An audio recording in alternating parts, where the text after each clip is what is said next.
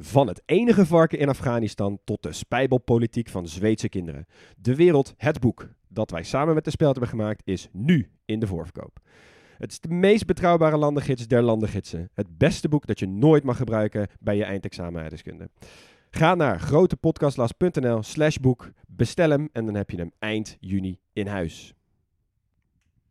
Hallo, ik ben Jaap Jansen En die zagen een blad gaan met korenwijn. En ik maak met PG Kroeger En een half uur later weer een blad met korenwijn. een podcast Toen heeft het kabinet gezegd, dan stappen we op. waarin PG historische verhalen vertelt die ook veel zeggen over vandaag. Goed zitten zijn, dat is een first voor mij. En waarin leiders en echte deskundigen vertellen hoe het werkelijk toegaat in Den Haag en in Brussel. En dan weet je hoe dat afloopt. De grote landen domineren, de kleintjes die worden onder de voet gelopen. Betrouwbare bronnen, Het is waanzin. Hoe is het mogelijk? twee keer per week in je favoriete podcast-app.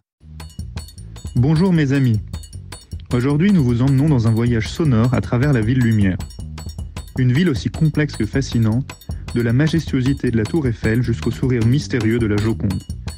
De la grandeur des bâtiments haussmanniens à la dynamique vibrante des banlieues. Paris, une ville qui a été le décor de la romance, de la révolution et d'un engagement ambitieux envers l'accord de Paris sur le climat. Mais c'est aussi une ville de contraste, où le luxe et la pauvreté coexistent côte à côte. Plongez avec nous dans l'histoire riche, la culture et les problèmes actuels de cette métropole envoûtante. Allez, on y va mon pote et bienvenue à l'épisode de la grande podcast classe sur Paris.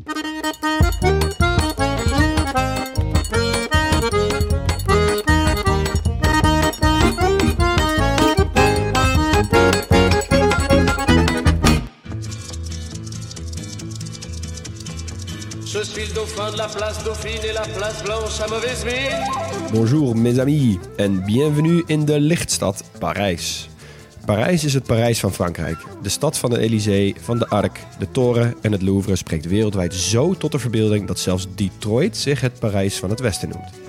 Parijs staat symbool voor de liefde, voor schoonheid, voor smaak, voor de kunst van het leven, het liefst op het terras met een pastis, een sigaret en een goed boek. Baret op het hoofd, baguette onder de arm. Het is verleidelijk om te vallen voor deze romantiek. Romantiek die alle zintuigen bedient. Het klassieke parfum van een langslopende dame op leeftijd. Een chocolade éclair van de pâtissier. Een accordeonist zittend op een van de donkergroene bankjes langs de kronkelende scène. Het is tijd om onze romantiek te onderwerpen aan de weerbarstige realiteit. Zonder dalen geen pieken. Zonder brutalisme geen Montmartre. En zonder periferiek geen Champs-Élysées. Jongens, Welkom. nou, Parijs. Op de website staat in mijn biootje dat Parijs mijn lievelingsstad is. Hey, Oh ja? Ja, Nou, Is dat ook zo? dat ja, gaan we waarom? ja, als Waarom? ik één stad zou mogen noemen, dan toch wel Parijs. Maar waarom? Eh, kruisverhoor ja, meteen al. wa- waarom niet, joh? Ja, ik, ik, ik vond, ik was als kind gewoon echt helemaal weg van Parijs. Ik vond het zo'n gave stad. Ja. Zo groot, zo mooi. Zoveel verschillende gezichten, zoveel te doen. Ja. Ja. Ja, Hoe vaak ben je er geweest? Eh, ik denk een keer of zes of zo. Ja. Ik denk dat Parijs Ja. ook na Berlijn misschien ook wel de stad in het buitenland is. De grote stad die, ik- waar ik het vaakst geweest ben. Ja, ik denk Ja. bij mij, ja, misschien Barcelona daar nog voor, maar dan Parijs inderdaad wel. Ja. Ja, ik vond Parijs ook vroeger toen als kind. Wij hadden toen, eh, wij gingen altijd naar Duitsland op vakantie, maar toen, ooit gingen we ook nog een keer naar Parijs. Toen sowieso finishte de tour daar. Dat vond ik fantastisch natuurlijk. Eh, maar we hadden ook een heel klein appartementje ergens. Maar in dat kamertje waar, waar ik sliep, mijn broertje en ik sliepen op dezelfde kamer, er zat een heel klein raampje. En als ik dan uit dat raam kijk, kon ik precies de Eiffeltoren zien. Oh ja. En ik vond dat, ik weet nog dat gevoel dat ik toen had. Ik was een elf of zo of twaalf, weet ik het. Ik vond het zoiets magisch, zoiets moois, zo'n zo'n zo'n ja, zo'n instituut eigenlijk in de wereld als de Eiffeltoren. Dat je Ja. dat kon zien vanuit je slaapkamer vond ik heel bijzonder. Maar dat was ook ook altijd ook als je niet naar Parijs ging, maar bijvoorbeeld met de auto naar Zuid-Frankrijk je reed over de periferiek, was het natuurlijk ook altijd wie als eerste de Eiffeltoren ziet. Ja. Dat, ja. Ja. ja, het is wel echt een stad die volgens mij een van de meest toeristische steden van de hele wereld is. Maar toch, hij voelt wel, wij zijn er toevallig eh, vorig jaar rond deze tijd geweest met Ja. z'n drieën, met nog drie andere vrienden. Ehm, maar het voelde wel alsof Parijs nog niet helemaal weg is van zijn Parijsheid. Als je snapt wat ik bedoel. Ja, Ehm, je hebt daar weinig plekken waarbij je denkt van, ah, dit, dit is niks meer. Weet je? Ja. Zelfs Nee. op de Champs-Élysées heb ik nog wel zoiets van... hey, wow, ik ben in Parijs. Ja, weet je? ja, en klopt. dat vind ik wel knap van ze. Ja, vind ik ook. Ja, zeg maar het Venetië-syndroom gaat hier niet op, omdat het gewoon zo groot is. Ja, ik dat vond het meevallen. ook echt nog een echte stad is. Ja. Ja. Ja, er zijn weinig plekken zoals bijvoorbeeld de Ramblas in Barcelona, wat echt een beetje, ja, wat ik toen ook al zei, die special een heel klein beetje slecht is. Dat Ja. heb je in Parijs eigenlijk niet echt. We gaan al zo. veel te diep. Ja. Snel, we hebben vrienden van de show. En weer een hele lijst, nieuwe. Super, dank jullie wel. Cape Roger, Bennu S, Hans Rasch, Jacco from Oakland, Joyce Stegeman, Florian, Martin, Joffrey, Peter S, Mart Zinnemers, Lauti de Farmer en Huig de Caveman. Wat dat namen. Hele goede namen. Ja, gelukkig hebben we ook nog Frank. En Marcel van der Boom en Ties van der Meer en Guadeloupe en St. Ja. John's. Toch wel twee mensen die gehoor hebben gegeven aan Leons goed. oproep van eh, maak hier een beetje een geografische naam van. Eh, dat deed niet Bas, maar toch heel bedankt. Eh, en we hebben nog Burek of Borek, Sanne en Jappie. En je Gabel, Mark en Iris, Snarfsie, Nien, Hanneleen, Niels Hofland en Rick. Eh, en ik wil nog even zeggen, de eerste die jij noemde, Cape Roger. Ja, dat is ook gewoon een... Oh, eh, tuurlijk. Ja, dat is ook gewoon een, eh, een geografische Cape naam. Roger. Zo Ja, en ik denk misschien Jacco from Oakland. Eh, Waarschijnlijk ja, de Jacco van Oken of zo, ik weet het Ja, niet. Maar die, zo, ze, ze mensen- doen wel hun best. mensen doen hun Mensen best. doen hun best, wat leuk. we gaan hier een award voor maken. Ja. Zo is het. Ja, mooi. Nou, dan Parijs. Want eh, we gaan even proberen om een zo goed mogelijk beeld te schetsen van de stad Parijs. Eh, ook wel een stad die wel spannend is. Mensen weten hier wel veel van af. Dus we, laten we hopen dat we iets dieper kunnen graven dan, eh, dan de oppervlakte. Parijs is de hoofdstad van Frankrijk. En wat voor een. Het is een gecentraliseerde hoofdstad in een land dat zich goed leent voor een gecentraliseerde hoofdstad. Want ja, Frankrijk is echt een vet monocentrisch land. Hè, dus alles heel gecentraliseerd. Eh, en Parijs ligt dus ook echt precies op de perfecte plek in het land, als je het mij vraagt. Frankrijk sowieso een land met een schitterende vorm. Een soort pentagram Ja. met vijf hoeken. Eh, en als je dat verbindt met die lijntjes, dan ligt Parijs dus ook precies op die horizontale lijn die je zou tekenen. Vet. Ja, ik word er blauw blij van, een beetje geometrie. Eh, ze overzien echt het land, weet je. Dus als je een poppetje tekent, dan is dit echt ongeveer de borstkas. Ja. de keel ongeveer. Nou, Ja. het stuk waar Parijs in ligt heet Ile-de-France. Eh, en natuurlijk de Seine slingert er doorheen. Eh, de oppervlakte, het is moeilijk om, om metertjes te geven, maar meer een soort van schets. Eh, het stedelijk gebied van Parijs is best wel rond. Eh, niet gehinderd door hele moeilijke geografie, maar het is eigenlijk een hele oude en compacte stad. Nou, het aantal inwoners, dat hangt er wel een beetje vanaf of je de stad zelf pakt. Dus 2 miljoen. En inclusief voorsteden slash buitenwijken, die noemen we banlieues, kom je rond de 13 miljoen. En dat brengt me toch ook een beetje tot de anatomie. Hè? Waar wonen dan precies die mensen? Eh, Parijs is dus hè, gezegd een hele monocentrische stad met een duidelijk centrum. En meteen valt op het belangrijke verschil. eh, Parijs zelf en dus de buitenwijken. Ehm, Parijs zelf is opgedeeld in 20 arrondissementen met allemaal een eigen burgemeester, een eigen regering en een eigen gemeentehuis. Allemaal opgedeeld in quartiers, dus kwarten. Zijn er ook vaak vier, niet altijd. En daaromheen ligt dus de boulevard Peripheriek. Vet mooi om te rijden, maar wel echt een verschrikking van wanhopige ouders in te warme auto's met schreeuwende kinderen. Stoot van de Fratella op de achterbank. Ja, ja stoot van de fruitella, ja zeker. Eh, buiten de periferiek, daar beginnen dus de voorsteden. Maar dat is dus niet gemeente Parijs. Nee. Goed om te noteren. Ja, maar die nemen we eh, na lang eh conclaaf. We nemen deze wel mee in, in de hoofdstukjes. Ja, ja. geen conclaaf. dat gaan we gewoon doen. Ja, eh, valuta is de euro. Eh, de religie, begin 20e eeuw was het de grootste katholieke stad ter wereld. Eh, tegenwoordig eh, is nog ongeveer 61% van de mensen katholiek. 7% is moslim. Eh, grootste andere groep, eh, behalve het katholicisme, niet religieus. 25% ongeveer. Wat zou nu de grootste katholieke stad ter wereld zijn? Ja, ik denk Kinshasa of zo. Sao Oh, Paulo ja. of zo? Of Sao Paulo. Ja, Ja. nou, ja, goed. Goeie. Goeie luisteraar, als je het weet, maak even een Insta-berichtje of zo. De taal is Frans. Ehm, achternamen zijn Martin, Bernard, Robert, Richard, Durand en Dubois. en de vlag, ja, het zijn twee verticale banen. Eh, blauw links en rood rechts. En de Franse kleuren komen van deze vlag. Oké. Middenin staat heel groot het stadswapen. Er staat heel veel op, maar belangrijk is een toren en een zeilboot met een mooie krans eromheen. Oké, Gezellig. cool. Ja,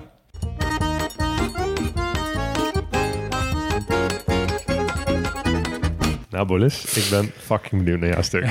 ja, ja, het was echt een onmogelijke opgave. En ik ben ook een beetje zenuwachtig voor het komende hoofdstukje. Want ik had de geschiedenis, politiek en demografie van Parijs. Ja, als je de lakmoesproef opzoekt in het woordenboek, dan krijg je dit eerst Ja, want er staat elke week wel iets over de politiek van Parijs. Er staat elke week wel iets over de demogra- demografie van Parijs in het nieuws. Zeg Ja. maar, je kan de NOS of het NRC of de Volkskrant app niet openen voordat je het weer iets ziet. Maar goed, dat heeft allemaal te maken met de geschiedenis. Dus ik moest even een soort rode draad vinden voor mezelf. Eh, en ik, ga de geschied- ik begin bij de geschiedenis. En die ga ik chronologisch vertellen aan de hand van de fysieke omgeving. Maar ik ga er in het begin wel even snel doorheen. Want anders hebben we niet zoveel tijd meer over voor de echt interessantere dingen die wat later gebeuren. Dus eh, dan heb je in ieder geval houvast hoe we deze stad kunnen zien. Eh, en ik ga ook van binnen naar buiten. Dus dan heb je een beetje een beeld als je straks in Parijs bent. Oh, hè, hier is dit gebeurd, hier is dat gebeurd. Oké, Yes. leuk. Waar ga je beginnen?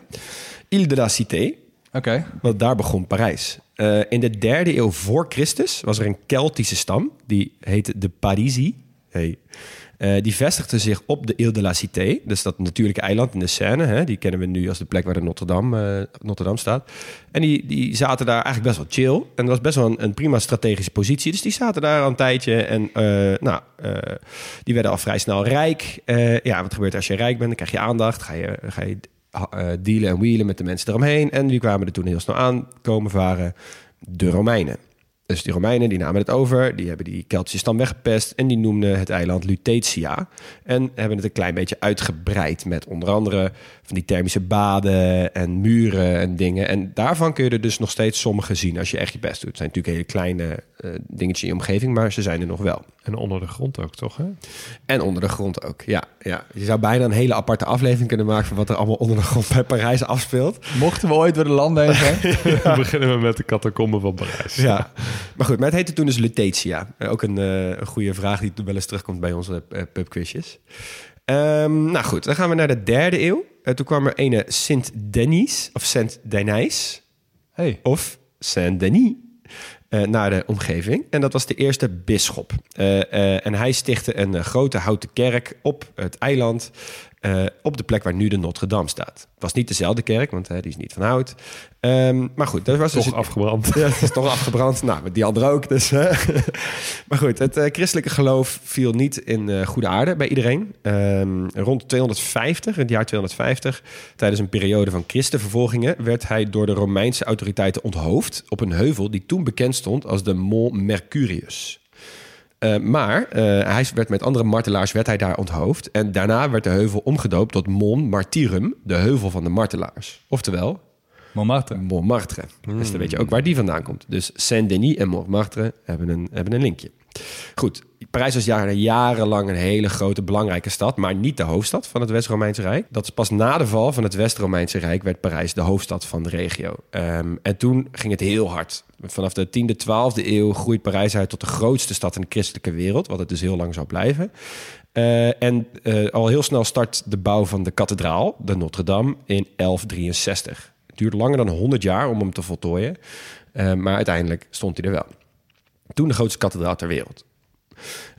In de Notre Dame, wat voor onze geografen heel interessant is, heb je het nulpunt van Parijs. Dat heet Paris Point Zero. En vanaf daar wordt alles in Parijs gemeten. Dus je kan dus heel vaak, als je dus bijvoorbeeld op de wikipagina, misschien zullen jullie dat tegenkomen, als je dan bij specifieke arrondissementen kijkt, dan staat er altijd dat is x kilometer van Paris Point Zero. en dat is dus ja. in de Notre Dame. Ze hebben gewoon een eigen Greenwich of zo. Ja, gewoon een eigen, ja, alle wegen. Zij zeggen Ja. ook, eh, alle wegen leiden naar de Notre Dame. Hey. Ja. Nou goed, eh, in de 13e eeuw eh, was er eh, een van de eerste universiteiten van Europa, werd opgericht in, eh, in Parijs aan de linkeroever, La Rive Gauche. Eh, en eh, was een belangrijk onderdeel toen ook al. Ehm, en er werd natuurlijk daar eh, Latijns gesproken, want het was een universiteit. En hoe noemen we de area nu waar die... Oh. Quartier Latin. Ja. Latin. Dus daarvan weet je, dat is dus waar ze Latijn spreken. Misschien wel het meest toeristische stuk Parijs. Ja, Een van de- eeuw, ja, misschien, ja, Ja. ja. Ja, zou ik wel zeggen. Maar Quartier Latin komt dus hier vandaan. Ja, een beetje rondom de Notre Dame is dat. Toch? Ja, ja, ja, ja, het is dus aan de linkerkant van de oever. Dus Ja, je hebt zeg dus maar de net aan de Seine, precies, Dus net aan de de oever. Zuidoever hebben we het dan over. hè? Ja, precies. Ja. Nou, aan het begin van de 14e eeuw woonden er 200.000 mensen in Parijs en was daarmee de grootste stad van Europa. Maar ja, net als heel veel andere steden uit die tijd was Parijs echt zo fucking smerig. Eh, het was zo erg zelfs dat er letterlijk straten waren vernoemd naar poep. naar merde. Je hebt de, de Rue Merdeux, Rue Merdelais, Rue Merdusson, Rue de Merdon, Rue Merdière en je had ook een Rue de Pipi. nou, dat zegt al genoeg, denk ik. Laat mij dan maar de Rude Pipi worden. Ja, ja. Nou goed, die piek was ook wel echt van korte duur. Want vlak daarna had je de pest, de zwarte pest. Die zijn we nog niet zoveel tegengekomen in onze landen. Nee, maar die was Nee, niet best daar. Maar die was natuurlijk Kwart. vooral in West-Europese steden. Ja. Ja. een kwart van de stadsbevolking. Tussen 1348 en 1349. In een jaar, hè? Dus Ja. ook echt vet veel mensen die vluchten de stad uit. eh, waaronder dus eh, de, de, de adel en de rijkere mensen. Die gingen heel lang weg. Ehm, en er was eigenlijk vrij weinig nog te verdedigen in die stad. En het werd dus toen een tijdje ook overgenomen en geregeerd door de Engelsen. Dus de koningen die er zaten, die zaten inmiddels in de Loire-vallei. eh, en eh, die kwamen eigenlijk pas in de 16e eeuw, toen het weer wat beter kwam, kwamen ze terug en gingen toen wonen in iets wat daarvoor nog een fort was, wat wij kennen als het Louvre. Oh, Ja. Ehm, goed, de jaren die volgden waren eh, heel gunstig als je van adel was of als je een koning was, maar minder als je van de burgerij was. Hè, want het- die, die, die afstand werd steeds groter en de burgerij eh, die woonde nog steeds in die Rue de Pipi, terwijl die adel die woonde allemaal in dikke vette kastelen. Eh, ja, en dat leidde uiteindelijk tot De Franse Revolutie. de Franse Revolutie. Begon op 14 juli 1789 met welk, welk evenement? de bestorming van de Bastille. Ja, de bestorming van de Bastille. Wat best grappig is, want de Bastille was een, een gevangenis eh, en ze gingen mensen eh, bevrijden. Weet je hoeveel mensen ze daar bevrijd hebben uiteindelijk? Nee, geen idee. Zeven. Oh, dat is niet veel. Oh. Nee. Ze hebben dus zeven mensen bevrijd uit die gevangenis. En, maar dat was wel gewoon echt de start. eh, de start van de Franse Revolutie. Dat hele kasteel staat er overigens niet meer. Maar je kan nog wel de omheining zien van waar het kasteel ooit stond op Place de la Bastille. Ja. Dus als je er weer bent, kan je dat daar zien.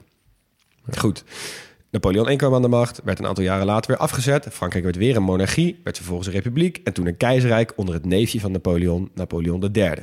Er was geen Napoleon II, maar de zoon van Napoleon die was overleden. Dus ter ere van hem had hij zichzelf niet omgedoopt tot Napoleon II, maar Napoleon III. Ja. Ehm, en bij deze Napoleon III wil ik even wat langer stil blijven staan. Want we hebben nu best wel een vogelvluchtje gedaan. Ehm, maar goed, we weten nu, Parijs, de- we spreken het jaar 1852. Eh, hij riep eh, eh, het Tweede Franse Keizerrijk uit, kroonde zichzelf tot keizer eh, en dacht, oké, ik wil deze stad eens eventjes gaan aanpassen. Want het was nog steeds echt een tyfusbende in Parijs. Je had heel veel hele smalle straten met wat we nu heel logisch vinden, maar was toen helemaal niet logisch. Dat je een winkel had met daarboven dan de bewoners, zeg maar. Eh, en dat was eigenlijk nog een soort middeleeuwse stad. En wat die, wat die bevolking vaak deed als ze het ergens niet mee eens waren, blokkeerden ze de straten en dan konden de, zeg maar, de ordendiensten, in wat voor manier dan ook, konden er niet meer langs. En de adel zei ook, luister, wij kunnen met onze paard en wagen niet eens de stad in. Wat is het voor stad? Eh, nou, hij was dus best wel alleenheerser in die stad en heeft toen één man eh, aangewezen, een baronnetje als stadsplanner. En dat is misschien wel degene die de meeste invloed heeft gehad op een stad ooit van alle steden ter wereld. Namelijk Georges Eugène Haussmann of Eus- Usman, of je het in het Frans zou moeten uitspreken. Ja. Ehm, zijn plan, het Haussmann-plan, zoals het bekend werd, was bedoeld om die overbevolkte, ongezonde en ongeorganiseerde middeleeuwse stad te transformeren naar een meer luchtige, uniforme en esthetische stad. Dus hij kreeg de opdracht van Napoleon III, joh, soort carte blanche, ga jij die stad maar transformeren, maak er iets moois van. Ja. En heel veel dingen die je uiteindelijk hebt gezien, die hij in de stad heeft voorgedaan, zijn nog steeds zichtbaar. Super zichtbaar zelfs. Want hij is degene die eh, kwam met die brede boulevards. Ja, dus hij ontwierp niet gebouwen, maar gewoon straten, patronen. En Ja, dat blijft ja, natuurlijk veel langer eh, zichtbaar. Ja. Wanneer was dit precies? Dit was ergens halverwege 19e eeuw of zo? Ja, dus zeg maar, het is, het is heel lang geweest. Het is ergens ja, tussen, laten we zeggen, eh, halverwege de 19e eeuw. Maar het heeft nog echt doorgegaan. Het plan Haussmann heeft dus echt doorgaan tot ongeveer de Eerste Wereldoorlog. Oh joh. Dus die Ja. hele stad is een soort van... eh, ik heb nog wat statistieken straks voor jullie. Maar eerst even wat hij met de stad heeft gedaan. Hij heeft dus die brede boulevards aangelegd. Heel veel nieuwe parken en openbare pleinen. Want hij zei, ja, groen hoort bij een stad, maar wel een beetje aan de buitenkant. Ehm, heel veel typische nieuwe gebouwen. Die, als je nu door Parijs loopt, helemaal in de binnenstad... dan zie je overal van die mooie gevels en die Franse balkonnetjes en zo. Dat was allemaal zijn idee. Zo van, Ja. alles moet een beetje hetzelfde allemaal zijn. vijf verdiepingen hoog, zeg maar. Eh, met, met daarboven nog één of twee verdiepingen voor de, voor de dienst, eh Ja. dienstdoen personeel. Ja, en aan het einde Ja. van die boulevards moest iets zijn waar je naartoe keek. De straten Ja. moesten ook kaarsrecht zijn. Dus je moest Ja. dan een monumentje zien of een obelisk. hè. Een ark. Een ark, bijvoorbeeld. Voor ons idee van esthetiek is het wel echt chill dat dit halverwege 19e eeuw was. En niet, Ja, eh, niet halverwege 40 jaar 20e geleden. Nee. Ja. nee, klopt. Ja, en hij heeft dus wat hij ook heeft gedaan, is dus de hele infrastructuur van de stad verbeterd. Dus niet alleen de wegen, maar ook het rioleringsnetwerk en de straatverlichting. En het idee hierachter was natuurlijk ook politiek, want daarmee konden dus die ordendiensten heel makkelijk dus eh, eigenlijk de macht van de arbeider breken. Die Ja. had niet meer zoveel macht als hiervoor. Je kon je niet meer verschansen in de Rue de la Pipi. nee, exact. Nee. Ik heb eh, wat statistieken opgezocht eh, eh, over wat er nou precies gebeurt is in de stad. Uiteindelijk is het dus 2,2 miljard euro uitgegeven. Dat was een schuld, die, moest, die is pas afbetaald dus eh, vlak voor de Eerste Wereldoorlog. Eh, er zijn 20.000 woningen gesloopt om 34.000 woningen te bouwen. En die mensen die daar woonden in de binnenstad, dat waren hiervoor arbeiders. En die zijn allemaal hats, zo naar de buitenwijken eh, verplaatst eigenlijk. Ja. Oh, maar wacht even. Die straatjes die waren te klein en te smal en nou, te Ja, niet zo eigenlijk hoog. allemaal. Eh, maar er zijn meer mensen voor in de plaats gekomen dan Ja. die verdreven zijn. En dat komt omdat ze dus hoger zijn gaan bouwen. Exact. Ja, maar dat zijn dus wel mensen met een hoge sociale klasse. Ja. Die arbeiders die zijn dus... Eigenlijk is dit gewoon gentrification af alle letteren. Ja, maar dan zeg maar gewoon echt Wel gepland. Ja, maar gewoon door het neerhalen van gebouwen en mensen Ja, uit hun huizen te Ja, drijven. ja. Er zitten nog heel veel mooie verhalen aan vast trouwens overigens. Maar eh, hij heeft 170 kilometer aan nieuwe boulevards en wegen aangelegd. 170 kilometer in de stad. Eh, ze gingen van 150 naar 600 kilometer riool. Eh, en eh, de bevolking van Parijs ging door de annexatie van een paar dorpen om Parijs heen... van 1,2 naar 1,6 miljoen in een paar jaar. En uiteindelijk moesten 350.000 mensen ergens anders heen om te wonen. Jo. Moet je nagaan wat voor volksverhuizing dit is geweest. Zo. Ja, echt vrij bizar. Het is een hele leuke podcast over van alle geschiedenis ooit. Die eh, zal ik ook even delen op de website. Want het is echt, er zit nog een heel verhaal achter over wat hier allemaal de gevolgen van zijn. En over die macht van de arbeider en zo. Dat is echt prachtig. Dat is een van mijn favoriete afleveringen. Die heet volgens mij ook Parijs, de stad van, met alle problemen. Ja, wat het ook echt is. Echt inderdaad. heerlijk. Nou, hierna kwam de Belle Époque. Het was eigenlijk in heel de westerse wereld een tijd van vrede en tijd van leuke dingetjes. Dus veel minder, oh ja, eh, mijn stad is een bende, maar laten we even wat leuks gaan doen met de vrije tijd die we hebben gekregen. En Parijs was daarin wel echt de hoofdstad van dat hele gebeuren. Over de hele regio kwamen mensen naar Parijs om eh, bijvoorbeeld naar de Moulin Rouge te gaan eh, of naar Le Chat Noir, een cabaretclub. Eh, maar ook andere gebouwen uit die tijd, die zijn heel erg echt aan die, aan die tijd verbonden. Denk aan de Sacré-Cœur, de Grande Palais en bijvoorbeeld de Eiffeltoren, waar we het later ongetwijfeld over gaan hebben. Dit zorgt ook voor een gigantische eh, bevolkingsexplosie in Parijs, ook door de Plan Haussmann. Dus de, de bevolking van Parijs groeide met 64% En tegen het einde van de Belle Époque was de bevolking van Parijs groter dan nu. Dus in die binnensteden. Hè? Want die armen zijn dus zeg maar. Binnen de ring. ja. Ja. want de arme mensen werden weg. eh, hè, de lage sociale klasse werd weggepest uit de binnenstad. En in de, in, eh, de binnenstad bleef uiteindelijk de rijke bevolking over. Ja, maar wel in veel grotere aantallen dan daarvoor dus. Ja, Ja. ja. ehm, ja, en toen kwam dus de Eerste Wereldoorlog. Toen is Parijs ook enigszins gebombardeerd. Toen waren, zijn ook heel veel mooie verhalen over hoe mensen met z'n allen in taxis naar het front werden gestuurd. Ehm, daarvoor is deze podcast eigenlijk net iets te kort. Dus ik zou zeggen, eh, ga dat ergens anders eh, luisteren. Of Ehm, alle geschiedenis ooit maak je ook even wat of over. alle geschiedenis ooit maak je wat moois over. Eh, en eh nou, ertussenin heb je natuurlijk... eh, tussen twee oorlogen was een beetje wederopbouw. Opnieuw kijken en opnieuw kijken naar wat de Duitsers gingen doen. En ja, het, eh, hetgeen waarvan zij dachten dat het nooit zou gebeuren... gebeurde uiteindelijk in 1940. Parijs viel in handen van de Duitsers. Hè, we kennen allemaal, denk ik, die beelden van eh, Hitler eh, in Parijs in zijn auto bij de Eiffeltoren. Dat was natuurlijk voor hem een gigantische, gigantische eer, of in ieder geval een gigantische eh, Publiciteitsstunt. publiciteitsstunt, inderdaad. En eh, zijn propagandaminister zei ook tegen hem: Je moet hier foto's van maken. Dat is echt een heel duidelijk punt van overwinning. Die moet even op de stories. Die moet even op de stories. Nou, het heeft uiteindelijk vier jaar geduurd, want eh, in augustus 1944 eh, kwamen de geallieerden na de landing van Normandië natuurlijk best wel dicht bij Parijs. Eh, en Hitler heeft toen gezegd, schijnbaar, yo, Parijs moet tot de grond afbranden. Want ik wil niet dat het tegenovergestelde gaat gebeuren. Dat de geallieerden één keer weer in Parijs rondrijden. En ze hadden op heel veel plekken bommen, geplaatst, vooral onder bruggen. En er was enige generaal Dietrich van Cholitz. Eh, en hij kreeg de opdracht om Parijs te vernietigen. Zo van, blaas het allemaal maar op. Ehm, maar hij heeft dat dus niet gedaan. En hij staat tot, de dag van tot de dag van vandaag bekend als de redder van Parijs. Oké. Wat natuurlijk een beetje een obscure titel is voor een generaal uit het nazileger. Maar ver af, als hij die knopjes wel had ingedrukt... of dat bevel wel had gegeven... dan hadden we Parijs nu niet meer gekend zoals het er nu uitziet. Nee. Nou, uiteindelijk werd Parijs inderdaad bevrijd. Eh, overigens liet ze dat over aan een Franse tankdivisie... om, eh, om die Fransen gewoon weer wat eer te geven, zeg maar. Oh ja, natuurlijk. Ja. Ja, eh, en nou, nou, toen kwam de wederopbouwperiode. Ehm, daar ga ik ook even snel doorheen, want Frankrijk had natuurlijk moest heel veel opbouwen, maar er was tegelijkertijd ook ehm, heel veel plekken van hun voormalige koloniën die ook naar Frankrijk kwamen. En die trokken ook massaal eh, naar Parijs. En die bevolking van de binnenstad die daalde tot ongeveer 2 miljoen, waar we het net over hadden. En in de jaren 50, 60, 70, 80 ging die van de buitenwijken naar ongeveer 8 miljoen. Ja. Nou, eh, tegelijkertijd had je echt gentrification zoals wij dat kennen, gentrificatie. Dus in de binnenstad van Parijs kun je het heel goed zien. Als je namelijk, je hebt twee Arc de Triomphe eigenlijk in Parijs, zoals ze het altijd zeggen. Je hebt de Arc de Triomphe die we allemaal kennen. En je hebt die ene bij, La Défense. La Défense. Ja. La Défense is echt gebouwd als een soort ja, Central Business District van Parijs. Zo van, oké, hier, komen de, hier komen de rijke mensen. Maar eh, dat, zit, dat grenst ook weer allemaal aan eh banlieues eigenlijk. Dus die banlieues die nu in het nieuws zijn, die zijn echt naast. Dat is de volgende metrostap na La Défense. Ja. Ehm, en eigenlijk wil ik het nu ook weer heel veel hebben over die lastige relatie. Want we gaan nu meer richting het politieke hoofdstukje van waar we nu mee te maken hebben. Want die geschiedenis eh, en die oude kolonies, tegelijkertijd met die eh, gentrificatie, die binnenstad, die eigenlijk alleen voor de rijken was. En die banlieues, dat heeft ervoor gezorgd dat Frankrijk eigenlijk sinds de jaren 50, 60 best wel een, een moeilijke relatie heeft gehad. Eh, er kwam iets bij wat ik eigenlijk nog nooit van had gehoord. Dat heet het bloedbad van Parijs. Dat is in 1961 eh, afgespeeld. Dat was tijdens de Algerijnse oorlog. Eh er was eigenlijk een massamoord op Algerijnen in Parijs, georchestreerd door de politie in Parijs. Onder leiding van een guy die in 1998 uiteindelijk was veroordeeld voor misdaden tegen de menselijkheid. Voor zijn rol tegen, eh, tijdens het Vichy-regime. Dus het regime wat eigenlijk bij de nazi's zichzelf had aangesloten. Ehm, na jaren van ontkenning erkende de overheid in 1998 dat er 40 doden waren geplaatst. Maar historici die schatten dat er echt veel meer doden zijn gekomen onder de Algerijnse bevolking. Dus tussen de 200 en 300. Dat was onder andere eh, omdat de politie de, de Algerijnen die ze wilden oppakken gewoon in de Seine hebben gegooid. Terwijl ze wisten dat die, heel veel van die mensen niet konden zwemmen. Dus er waren Holy massaverdrinkingen van lijken die ze nooit meer hebben gevonden. Oh, Ja, en dit is dus in 1960, hè, dus toen begon het al. Hmm. Eh, nou, dat is, dat is niet opgehouden, want wij kennen die, eh, die onrusten helemaal in de banlieues. 2005 hebben we ze gezien, 2007 hebben we ze gezien.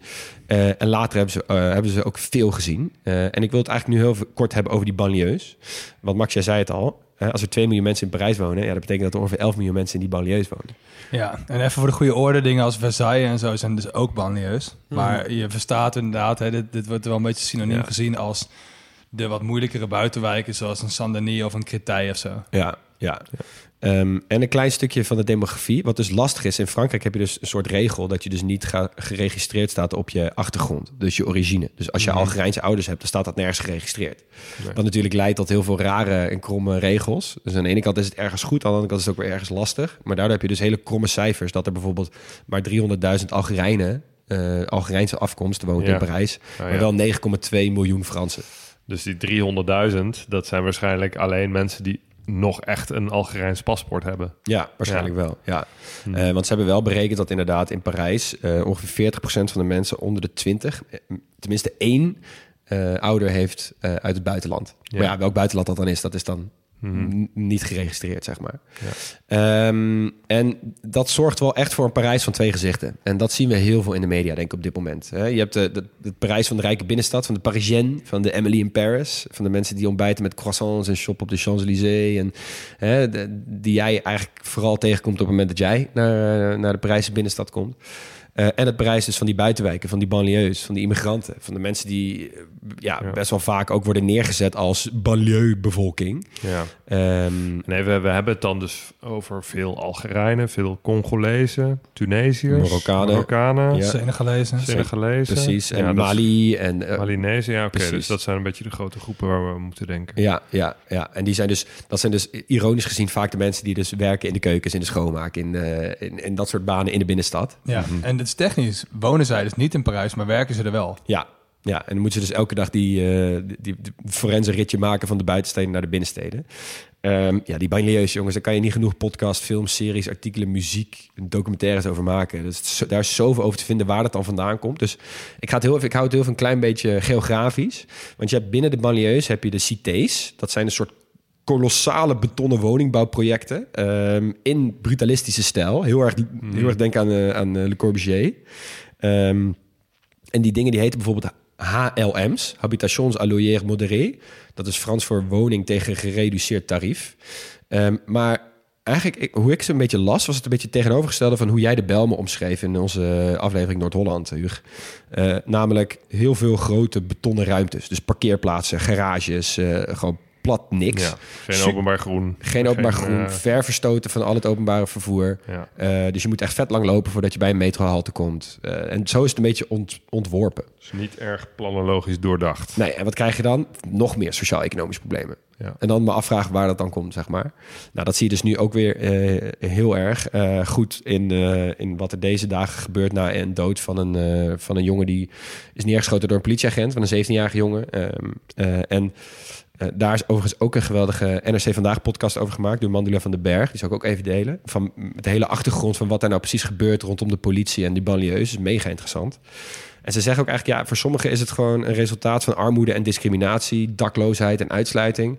En heel veel anderen zeggen, ja, het is gewoon meer een kwestie van law and order. Weet je, het zijn bendes en kleine criminelen die dit soort dingen gebruiken om chaos te zaaien en winkels te plunderen en zo. Ja. Dus het- die, die twee tegenpolen die gaan steeds meer tegen elkaar eh, aan. Maar ik moet ook wel zeggen dat als je dan leest wat de politie allemaal zegt erover, die zegt dan hordes en ongedierte kunnen tegengegaan worden en zo.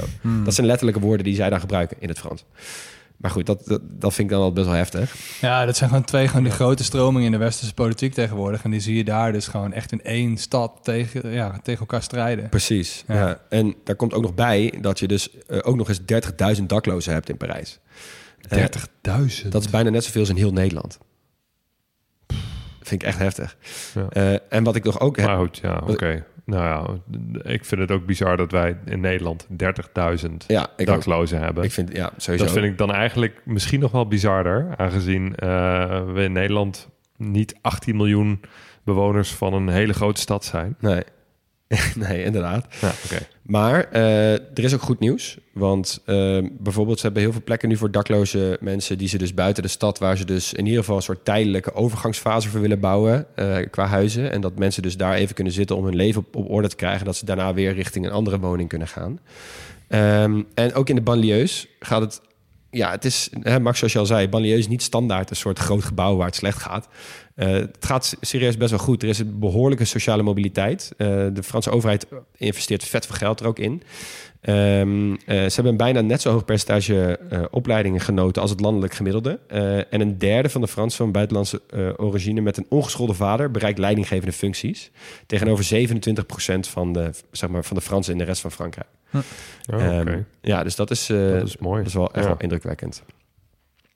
Nou, dan tenslotte moet ik natuurlijk nog twee dingen noemen die er zijn gebeurd in het rampjaar ofwel mooie jaar van 2015. Ligt een beetje aan welke kant je bekijkt. Aan de ene kant hebben we natuurlijk ehm, het jaar van de aanslagen. Het begon eh, met Charlie Hebdo in januari. Eh 17 mensen kwamen om het leven. Waarbij uiteindelijk Je suis Charlie, de hashtag, eh, misschien wel de meest bekende hashtag ooit van Twitter is geworden. Eh, ik weet ook hier in Utrecht ook nog dat mensen op het plein stonden. Ik was er zelf ook extreem van geschrokken. Ja.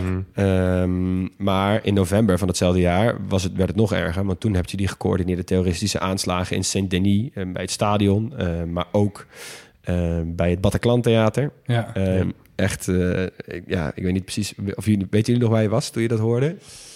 Niet waar, maar ik- ja, goed, eh, staat wel echt nog een, eh, op mijn netvlies. Ja. Ja. Het totaal 130 doden, hè, waarvan 90 in het Bataclan Theater. Echt Ja. verschrikkelijk. Ehm, maar goed, ik wil positief eindigen. Dus ik eindig met het eh, akkoord van Parijs, het klimaatakkoord. 2015, hetzelfde jaar. Eh, die klimaatconferentie van Kopenhagen was totaal geflopt in 2009. Dus eigenlijk had niemand meer zin om de volgende klimaatconferentie te organiseren. En toen hebben de Fransen gezegd, weet je wat... Ehm, wij doen het wel. Eh, en ze hadden mazzel, want in 2014 was er een nieuw verkozen Europees parlement dat dat als ambitie had om eh, hele sterke klimaatdoelstellingen te, ga- eh, te, te houden, zeg maar. Ehm, en er was echt een topstaaltje de diplomatie. En meerdere bronnen die spreken over dat, het, dat er heel veel achter de schermen vrouwen waren die die diplomatie aan het uitvoeren waren. En dat is dat eigenlijk een beetje een drijvende kracht is geweest achter de belangrijkste uitkomsten. Waarvan de meest bekende natuurlijk is dat het, eh, de mondiale temperatuurstijging well below, tussen aanhalingstekens, de 2 graden moet blijven. Met alle eh, inspanningen om de stijging niet verder te beperken tot anderhalf procent.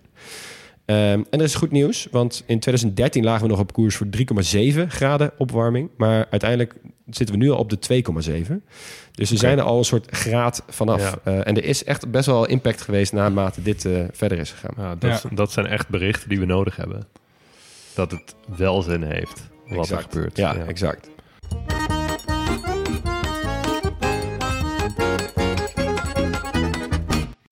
Stop de podcast. Je vakantiegeld komt eraan, dus het is tijd om jouw reis te boeken. En onze sponsor van vandaag heeft een dikke kortingscode. En die sponsor van vandaag is Sawadi, niemand minder. Dit is een reisorganisatie en vakanties zijn natuurlijk duur, dus dit aanbod is extra interessant deze tijd. Ik vind dat altijd een mooie organisatie, Sawadi. Ja, ja ik ook wel. En Ja. ze bieden verschillende soorten eh, groepsreizen aan. Eh, en vandaag gaan we het even hebben over die ze aanbieden aan de 22 tot 35-jarige backpackers. En dat zijn over het algemeen mensen die wel wat meer willen weten over het land dat ze bezoeken. En dus niet zomaar van A naar B die hotspots aflopen, busje in, busje uit. Ja, en het zijn ook mensen die het vaak leuk vinden in een groep eh, te reizen. En eh, die groepen die blijken ook heel snel vriendengroep te worden. Zowel tijdens de reis als daarna. Eh, mensen komen vaak nog heel, veel, heel vaak met elkaar terug, spreken af om te meeten en zo. En je kunt dus ook echt naar heel veel plekken op de wereld. Populair zijn op dit moment plekken als Zuid-Afrika, Marokko, Jordanië, Colombia, Nepal. Eh, maar bijvoorbeeld ook plekken die normaal gesproken niet altijd makkelijk te bereizen zijn voor, ik zeg maar wat, alleen reizende vrouwen. En dat zijn dan bijvoorbeeld plekken als India. Ja, en ze werken natuurlijk samen met lokale organisaties, niet met de grotere hotelketens. Eh, ze eten bij locals, eh, lopen rond met mensen die heel veel kennis hebben over de lokale gang van zaken. En daar komt de kortingscode om de hoek kijken. Want als je nu een 22 tot 35ers reis boekt, krijg je 100 euro korting met de code TGP100. En die code is geldig van 1 mei tot 16 juni. Ja, dus je moet wel een beetje op tijd boeken, maar hey, 100 euro korting op zo'n reis. Dan moet je kijken dat- wat je er allemaal mee kan ik doen. zou dan toch altijd even proberen om DGP 200 in Ja, te voeren. ja, dat ben ik misschien. Ja. Ja, ik- Anyway, 100 is ook al super mooi. Zeker. En bij Sawadee, het reizen is heel makkelijk. Er is heel veel keuze en het is dus ook heel gezellig. Sawadee, met wie ga jij op reis? Terug naar de podcast.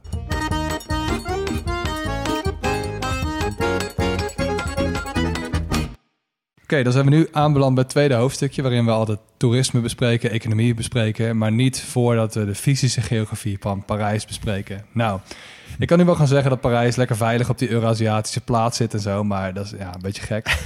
dat doen we buiten landen. Uh, we kijken liever naar de natuur in de stad. En aangezien die Seine ook volgens mij niet zo'n hele spannende rivier is... gaan we het vooral hebben over hun klimaatopgave, over duurzaamheid... over wat ze in een stad doen om het in de toekomst leefbaar te houden... Want dat moet ook wel. Oh, dus we gaan eigenlijk gewoon van groot klimaatconferentie naar klein. Ja, eigenlijk wel. Ja, hoe, hoe, hoe, gaan, hoe doen ze dat in eigen stad? Ja. Zeker. Nou, het is best een compacte stad. Uh, en die heb je vaak niet zoveel groen. Hè. Uh, meestal heb je zo'n compacte stad met ook laagbouw aan de buitenkant en heel veel hoogbouw in het centrum. En het grappige is dat het in Parijs dus precies andersom is. Dus in die banlieues, hè, wat je net zei, daar heb je echt menig, uh, menig Sovjetstad die ze overtreffen qua brutalisme. ja. Uh, binnenstad, kom ik zo op, is dat dus helemaal niet zo. Nou, die buitensteden uh, had je net natuurlijk de architect, Le Corbusier. Je haalde hem al even aan, Leon. De aartsvader van het brutalisme. Die heeft er ook een tijd gewoond.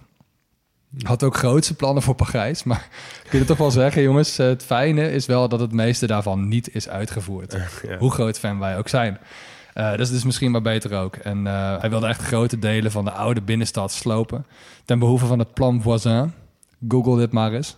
echt overal korte metten mee gemaakt. Echt gewoon wat een brede als man kan, kan ik ook, maar dan gewoon keer twee. Ja, maar dan wel echt in de verkeerde eeuw. Dus Ja. beter dat hij dat niet heeft gedaan. Maar goed, we hadden het over natuur. Uh, en je hebt natuurlijk stedelijke groei gehad, heel veel. Uh, en klimaatverandering. En die vragen wel echt om een gerichte aanpak. Nou, het scheelt wel dat Parijs een van de bekendste burgemeesters ter wereld heeft, mag ik denk wel, denk wel zeggen. Uh, Anne Ja. Hidalgo. Ook wel Annie Dingo genoemd. Gekke Annie.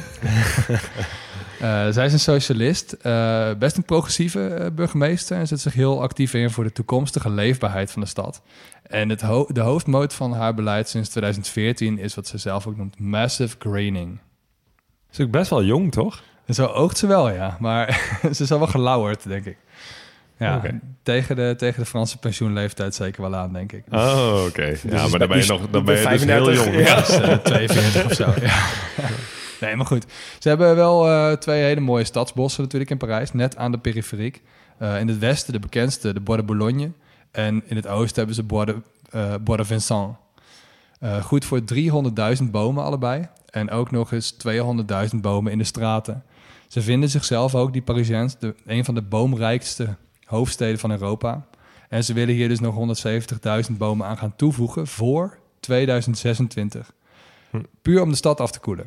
Zou maar Want die. Hidalgo die zegt ook, eh, rond 2050 krijgen we te maken met hittegolven van meer dan 50 graden. Dus we moeten nu handelen.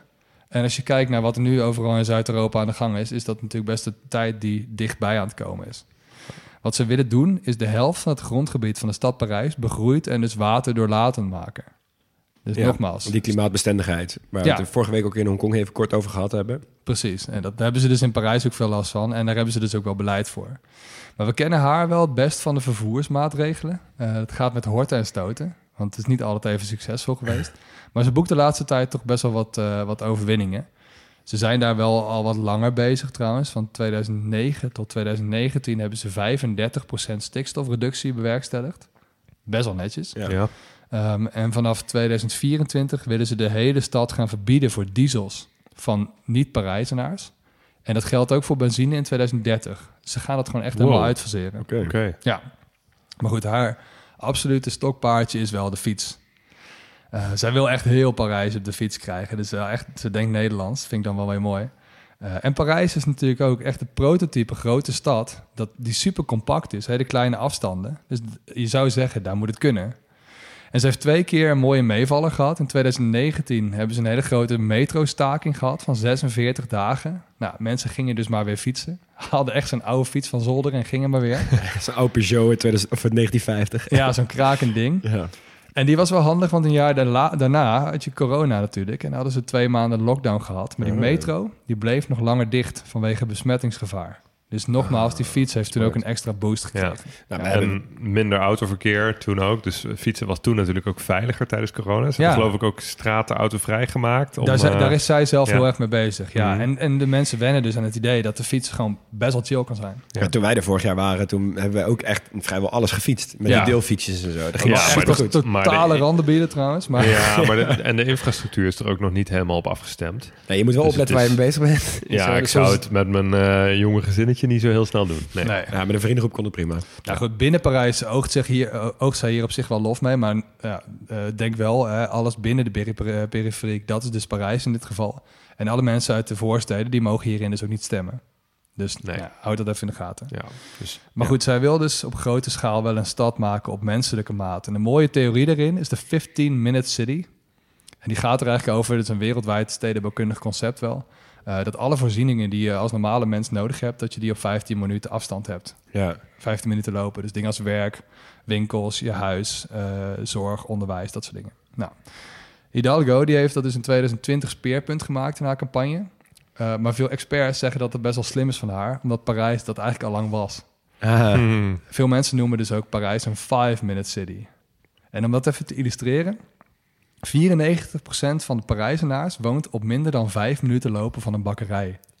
ja, maar dan noem je ook iets. En dan herken, dan herken je dat op zich ook wel. Ja, Als je in Parijs zeker, bent, dat je overal van die kleine Hmm. eh, farmacies hebt en van die kleine huisartsjes en zo. Dus dat doen ze wel goed. Maar nogmaals, dit, dit geldt wel echt alleen voor het Parijs binnen de periferiek. Buiten de periferiek is het echt wel een ander verhaal. Ja. Maar binnen Parijs dus ehm, gaan we het even over de, de welvaart hebben. Want de Champs-Élysées is ook bijvoorbeeld de drukste straat van Europa. Als het gaat om euro's per vierkante meter. Bijna 13.000 euro per vierkante meter. Ja. Dus denk even goed na voordat je daar een huis wil kopen. Ehm, daarbuiten trouwens, buiten de periferiek zit de rijkdom vooral in het westen. En in het noorden en het zuiden, daar is het echt arm. ja, en in het westen ligt ook La Défense. Ja, Dus dat is dat- als je dat- ver weg gaat. En ja. uiteindelijk dus inderdaad ook Versailles. Nou, de rijkdom is natuurlijk super zichtbaar. Hè? Want weinig steden zijn meer glamorous dan Parijs. Eh, het is de, de parfumhoofdstad van de wereld.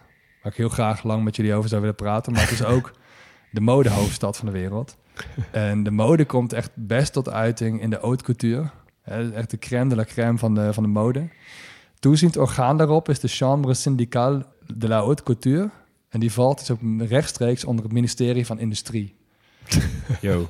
Ja, Gewoon We hebben een aangegeven Ja. instantie. Dus vinden ze gewoon vet belangrijk. Ja. Het is echt een hele kleine groep van, eh, van ontwerpers die wordt toegelaten tot een soort van... Het is, het is toch een gilde, zo kun je het wel zien. Eh, en alle grote huizen waar je dus nu in denkt, die zitten daar dus in. Hè, dus Chanel, Dior, Givenchy, Hermès, Jean-Paul Gaultier, Louis Vuitton. Ja, maar die hebben ook dus allemaal die flagship stores, zoals het dan heet, op de Champs-Élysées. Zitten allemaal daar, Ja. ja. En ook die dingen als Armani en Versace en zo, die zitten dus wel in. Maar als correspondent members, omdat ze buitenland zijn. Ja, ja, Mm. ja. Nou, welke daarvan is het meest waardevol, denken jullie? Die ik net noemde? Chanel? Louis Vuitton? Ja, Louis Vuitton is goed. Ja. En is het tweede qua meest waardevolle in de hele wereld eerst is? Gucci? Nee, het is gewoon Nike. Oh.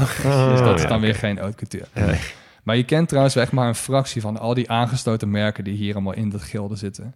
Eh, als je alleen dit doet, is het dus super moeilijk om winstgevend te zijn. Want je hebt, de- je hebt echt de beste mensen nodig en je verkoopt maar heel weinig van. Dus daarom is het bij veel merken wel een soort van uithangbord, vooral in confectiekleding en parfums. Ja. Het is gewoon puur een, een soort manier om je op de kaart te zetten, zeg maar. Ja. Nou, even groot economisch. Het is de vijfde economie van alle wereldsteden. Na Tokio, New York, LA en Londen. En al die concurrenten, behalve Londen, die hebben dus zieke wolkenkrabbers. Ja. En Parijs is niet zo. Parijs heeft eigenlijk zelf maar twee hele hoge gebouwen. Eentje, daar is er super trots op.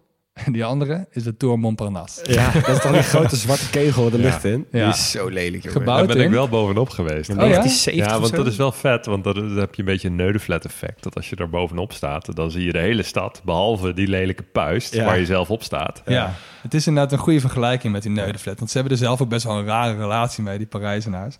Hij is opgeleverd in 1973, Ja. zelfde jaar als De neudeflat. Hoog Katerijnen. Jammer. En als eh, het World Trade Center New York. Oké. En als Sydney Opera House. Dus het is wel een groot jaar in de architectuur. Maar nogmaals, een beetje een rare relatie met die toren. Want ja, ze bouwen dat natuurlijk in een hele frisse nieuwe tijd na de oorlog. Maar meteen appt die euforie, die appt dus meteen weg. Eh, er kwam ook meteen een verbod op hoogbouw. En nu vindt eigenlijk iedereen hem gewoon vet lelijk. Ja, maar hij staat ook op een hele rare plek. Want eh, ik weet nog, ik, zei- ik heb er ooit een keer een Airbnb in de buurt gehad. En toen kwam ik in één keer, was ik daar ook aan het fietsen weer. En toen... En dan ineens staat hij daar. Gewoon in middle, of, middle of nowhere. Naast een soort gigantische begraafplaats of zo. het is Ja, gewoon lijp. totaal uit de toon. Totaal. Ja. Nou ja, ze hebben dus verboden om dan nog hoog te gaan bouwen. En dat verbod, dat gold tot 2010. Dus nogmaals, dan weet je, net zoals met die status van Hongkong... je weet dat het eraan zit te komen. Ja. Eh, dit jaar was het dus het 50ste verjaardag van die toren. Dus wat hebben ze gedaan? Nieuw verbod. Omdat er toch wel weer meer plannen zijn voor het bouwen van van die nieuwe hoge gebouwen. En Ja. dit verbod gaat dus gelden voor alle gebouwen hoger dan 12 verdiepingen. Dat is 37 meter. Dus Maar echt dat is laag, hè? binnen de stadsgrenzen van, ja, de, zeg zeg maar... maar, La Défense Ja. ligt net Precies. buiten de stadsgrenzen, waardoor Ja. daar, want dat is echt geëxplodeerd. Hè, Daar hebben ze eigenlijk alle hoogbouw gewoon 20 jaar. Ja. uitge-outsourced, inderdaad. Het is gewoon het Rotterdam van Parijs eigenlijk. Gewoon. Acht van de hoogste tien gebouwen liggen dus inderdaad in La Défense. Nou, Ja. tot zover even het economiehoofdstukje. Eh belangrijk onderdeel van het economiehoofdstukje is natuurlijk ook toerisme. Dus daar gaan we het ook nog even kort over hebben. Eh, voordeel van die laagbouw is dat heel Parijs dus wel echt voelt als een oude binnenstad. En dat vinden toeristen natuurlijk fijn. Blikvanger, logisch, de Eiffeltoren. Dus even een spoedcursus Eiffeltoren voor jullie. Parijs hield in 1889 de wereldtentoonstelling. 100 jaar na de Eh, Franse revolutie. Ja, ja, ja. de storming Ja, van de. Bastille. Ja, Ja, precies. Ook op 14 juli toen? Eh, 14 juillet? dat weet ik eigenlijk niet. Dat zou wel kunnen. Wat wel grappig is, bijna alle monarchieën boycotten die wereldtentoonstelling. Want die vonden het natuurlijk helemaal kut. In een republiek. Ja. Ja. En ook gewoon terugblikkend op die Franse revolutie. Ja. Ja, wel Ja. grappig. En er wordt nu een beetje met een vies gevoel op teruggekeken, omdat het toch een soort openluchtmuseum was van alle Franse koloniën. Je had echt inclusief keuken en dan eh, nagebouwde dorpen en zo. Super stigmatiserend. Ehm, maar goed, wel dus de eh, Eiffeltoren gebouwd ook. En dat was toen ook meteen het hoogste gebouw van de wereld. Maar net als bij Montparnasse eh, daalde de populariteit meteen na die tentoonstelling. En er waren ook meteen plannen om het te laten slopen. Ja, dat Hierbij- was oorspronkelijk ook het idee bij de bouw, toch? Dat hij er tijdelijk zou staan. Dat hij er tijdelijk eh, zou staan. Ja, en het, toen bleef hij toch maar staan. En toen vond iedereen hem heel lelijk. En toen wilden ze hem toch maar slopen. Gelukkig, hè, we weten dat het nu is nooit doorgegaan. Maar in die tijd was dat niet even duidelijk. Dus we moeten het even hebben over de naam Victor Lustig. Een van de bekendste oplichters ooit.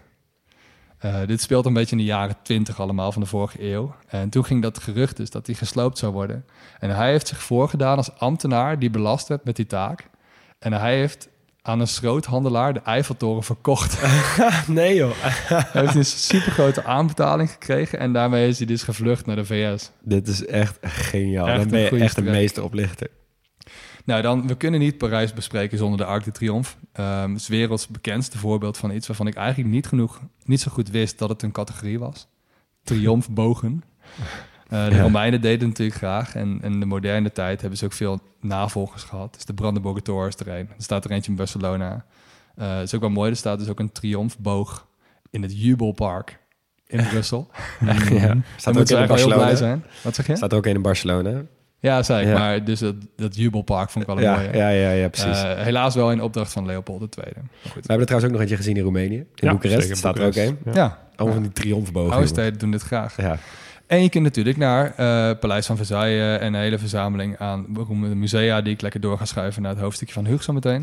Eh, Er schijnt ook een mooie kathedraal te staan, die hebben we net besproken, de Notre Dame. Is die nog een keertje afgefikt schijnt? Kan je nu niet meer heen, hè? Nee, helaas. Nee, het zijn wel mooie dingen mee aan doen. Ja. Maar eh, we moeten nog even Disneyland Parijs bespreken. Oh, ja. Pretpark met de meeste bezoekers van Europa. Ja, want ik heb wel een paar mooie feitjes. Oh. Eh, het eerste is, ze heette natuurlijk ooit Euro Disney. Ja. En het ging allemaal heel lekker.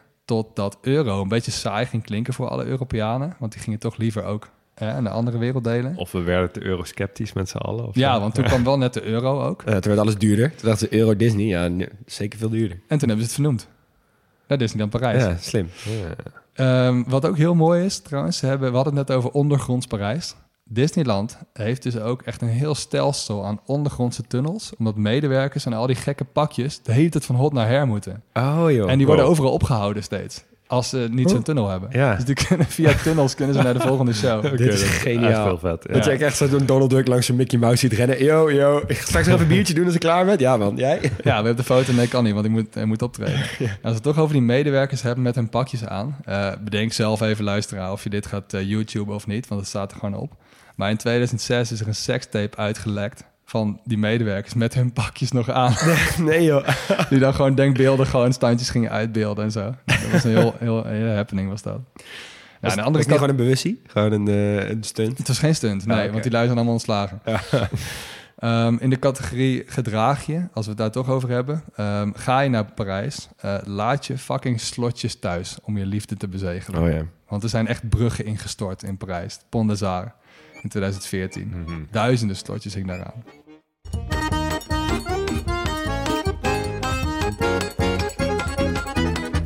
Zo, laatste hoofdstukje. Kunst, keuken en sport. En dat is in het geval van Parijs echt wel meer dan een toetje, want er is natuurlijk heel veel over te vertellen. Om te beginnen met kunst. Ik heb het geluk eh, dat jij, Max, al een heleboel eh, architectonische hoogtepunten hebt behandeld. Eh, dat scheelt weer iets, maar er is nog wel genoeg over. Wat te denken van de musea van Parijs? Natuurlijk, als eerste het Louvre. Ehm, volgens de meeste bronnen die ik kon vinden, het grootste en meest bezochte museum ter wereld. Eh, stel je neemt 30 seconden de tijd om elk kunststuk in het Louvre te bekijken. Hoe lang ben je dan bezig? Max, wat denk je? Ja, een week of zo? Nee, ja, geen idee, man. Ruim een maand. Dus je, Nee. moet er, je moet er ongeveer 35 dagen rondlopen. Van openings tot sluit, dus van 9 tot 6. En eh, eh, echt van, van schilderij naar schilderij hoppen. En dan heb je alleen nog de stukken gezien die tentoongesteld Ja. worden. Want ehm, er liggen waarschijnlijk tussen de 400.000 en de 600.000 kunststukken in totaal nog in de opslag. Naast de 35.000 die tentoongesteld worden. Dus we hebben nog een Oh. tienvoud ruim eh, in opslag liggen. Ik ben wel eens in zo'n opslag geweest van een museum. En dat is echt indrukwekkend ook. Want je hebt dan dus van die... Ja, zijn soort van die hekken die ze dan achter elkaar plaatsen. En die zitten dan op rails. En dan trek je er zo in uit. En dan Ja. zitten al die dingen gewoon vlak naast elkaar geplaatst. Ja. Maar ik wil me echt inzien hoe dat bij Ja. Louvre eruit ziet. Ja. Het moet echt ziek indrukwekkend zijn. Ja. Ja, Dat is niet een of andere pannenkoek met een kwast die ze daar ophangen namelijk. Zeker. Nee, beter hebben ze wel een goed systeem, al die dingen te nummeren, dat ze wel weten wat Dat het wat hoop ik wel, is. ja. Ja. dat denk ik ook wel, ja. Maar goed, je hebt natuurlijk eh, eh, naast het Louvre nog het, het Musée d'Orsay, het Picasso Museum, het Centre Pompidou zijn bijzonder de moeite waard. Ehm, en het mooiste aan de Parijse musea, ze zijn bijna allemaal gratis voor jongeren onder de 26. Oh. Ehm, is ik waar was, eh, ja, dat is echt, vind ik echt een hele goede regel. Ik was daar toen ik 18 eh, was en ik heb er echt maximaal van geprofiteerd. Ik was samen met een vriendin in Parijs en met notabene de mediatheekpas van onze media, middelbare school. Hebben we gewoon al die queues gejumpt en gewoon meteen die musea in. Wat gratis overal heen. Heb je toen in het echt ook de Mona Lisa gezien? Ja, ik heb hem gezien, maar we zijn echt door het Louvre heen gerend als ware. Ja. ja, goed. Ehm, als we het hebben over kunstenaars zelf, dan is het met Parijs een beetje hetzelfde aan de hand als we in Moskou al zagen. Veel kunstenaars hebben er gewoond en zijn er ook wel gestorven, maar de kunstenaars die er echt vandaan komen zijn wat minder eh, talrijk. Ehm, Chill voor jou. Ja. ja, ja, Parijs en- en de, de wijk Montmartre dan in bijzondere, die eh, waren natuurlijk wel echt een verzamelplaats voor kunstenaars uit alle windstreken. Dus Picasso, Dali, Van Gogh, die hebben hier allemaal gewoond. De beroemdste kunstenaars uit Parijs zelf zijn waarschijnlijk Edouard Manet, Edgar Degas en Paul Gauguin. Ook toch wel, Ja, wel bekende namen, maar... Manet, niet Monet. Nee, niet Monet, Nee. Manet. Oh ja? Ja. Ehm, even een aantal beroemdheden die wel geboren en getogen Parijzenaars zijn. Eh, in de categorie filosofen noteren we Voltaire. Ja, De grote verlichtingsfilosoof uit Ja. de 18e, 18e eeuw. En in de 20e eeuw denk je toch vooral eh, op het gebied eh, van filosofie in Parijs aan de existentialisten. Dat noemen, het zijn natuurlijk... Jongens, Ja, nee, geen idee. Nee. Jean-Paul Sartre en Simone de Beauvoir. Onlosmakelijk met elkaar verbonden. En met Parijs. Gauloise rokend in klassieke cafés zoals De Flore of Les Deux Magots. met Ja. een eh pastiche of een absintje erbij. Ja, bijvoorbeeld. Ja. bijvoorbeeld ja. Ehm, een schrijver van een iets ander genre is René Goscinny. Wie is dat? De man die ons Asterix en Obelix schonk. Oeh, oké. En Lucky Luke. Huh? Dat Is is, hij... dezelfde dude. Echt? Oh. Ja, Lucky Luke is dus gewoon Frans. Oké. nou, het bruggetje naar populaire cultuur is daarmee eh, wel geslagen. Want ehm, ja, wat dacht je van regisseur Roman Polanski bijvoorbeeld? Ja. Ook een Parijzenaar. Eh filmster, topmodel Brigitte Bardot. Overigens twee mensen wiens naam terecht een beetje besmeurd is geraakt. ja. Nou, snel over naar muziek, want ehm, dat is ook volop. En er zijn ook heel veel artiesten uit Parijs die om wat voor reden dan ook al in de grote popatlas staan. Eh, dus voor de trouwe luisteraar gaan veel belletjes rinkelen bij namen die ik noem. Maar eerst, iemand die er nog niet staat. De beroemdste zangeres uit Parijs, zonder twijfel. Edith Giovanna Gassion, beter bekend als Edith Piaf. Edith Piaf. En we zwijmelen even weg bij haar nummer. Non, je ne regrette rien. Non,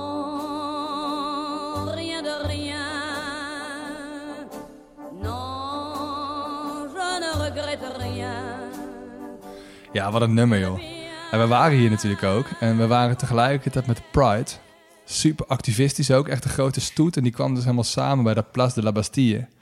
En toen, toen gingen mensen dit met z'n allen zingen. En het hele plein, hè? Zo, kippenvel. Ja, dat Echt was heerlijk. Kippenvel. Dat was zo'n mooi moment. Dat is echt geweldig. Ehm, dan verder ook een echte Parijzenaar. Al zal je dat door zijn achtergrond en, eh, en zijn oeuvre misschien niet denken. Manu Chao. Ah, ja. ja. Ja. ja. Ehm, en ja, om, om zijn internationale oeuvre hebben we hem ook al eh, gehad in de aflevering Senegal. Dus ik ga hem eh, nu niet laten horen. Maar ja, mijn liefde voor hem er is, is er niet minder om. Ehm, als we gaan kijken naar de huidige popmuziek, dan valt uit Parijs vooral de elektronische muziek op. Ehm, om de naam van David Guetta kunnen we natuurlijk niet heen. Eh, David Guetta is meerdere malen verkozen tot beste DJ van de wereld. En sinds 2021 de meest succesvolle artiest aller tijden in de Nederlandse top 40. Zo. Ja, komt door al die, al die featurings die hij heeft met Ja. duizend en één artiesten. Ik ben ook niet zijn grootste fan, maar het is natuurlijk wel echt knap dat bij ongeveer elke grote dancehit van de afgelopen 15 jaar hij betrokken is. Ja. Ja, of, of Pitbull, Mr. Worldwide. Gewoon, terwijl je 50% kans van dat, 75 dat je een van die twee Ja, in de nummer aantreft. Ja. Met terugwerkende kracht vind ik het ook best wel jammer dat we bij die provinciespecials die we pas gedaan hebben, al, al die Martin Garrix en al dat soort mensen dus gewoon niet genoemd hebben. Ja, ja. Want de Nederlandse scene kan er ook wat van. Die kan er zeker wat van, ja. Andere Parijse DJ, een beetje dezelfde categorie, is Bob Sinclair. Ook Ja. echt niet de minste. Maar die is wel echt kleiner, toch? Ja, nee, dat, die staat niet op, op dezelfde hoog als David Guetta, maar die heeft ook echt een aantal hele grote David hits Guetta. gehad. Ja, ja. Ehm, maar ik ga jullie wat andere Parijse electro laten horen, namelijk van het duo Daft Punk. Yes. Ehm, een duo dat super invloedrijk is geweest in de, in de dancemuziek in de hele wereld. Een paar jaar terug zijn ze helaas gestopt, maar de muziek staat nog altijd in ons geheugen gegrift.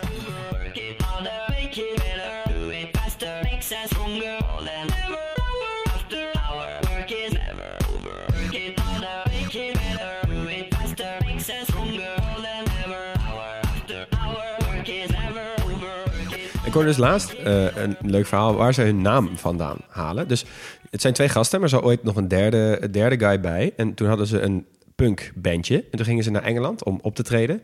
Eh, een, een, eh, hun bandje heette Darlin. Eh, en toen kregen zij dus een review waarin zij da a daft punky trash werden genoemd. En daft in het Engels, dat betekent gewoon iets als even gewoon slecht, saai, stom. Eh, daft. En daft punky trash. En toen hebben ze dus uiteindelijk zelf, zijn ze doorgaan als duo, hebben ze dit gemaakt en hebben ze zichzelf Daft Punk genoemd. Oh, een soort geuzennaam. omdat ze toen ook helemaal klaar waren met de reviews en al die shit die daaromheen kwam en negatieve dingen, zijn ze sindsdien ook gewoon helmen gaan dragen en kun je ze dus niet meer herkennen. Ah, oké. Grappig. Cool. Goed feitje. Ja. Nou, Parijs heeft ook wel eh, veel electro-muzikanten voortgebracht die wat meer op de achtergrond blijven. Zoals bijvoorbeeld Justice of Justice. Ik weet eigenlijk niet hoe je het Ja, uitspreekt. Justice. Ehm, die maken veel remixen voor grote artiesten. Hun eigen muziek heeft de hitlijsten nooit echt bestormd. Ehm, maar ze zijn eigenlijk beroemder geworden door de clips die ze erbij maken.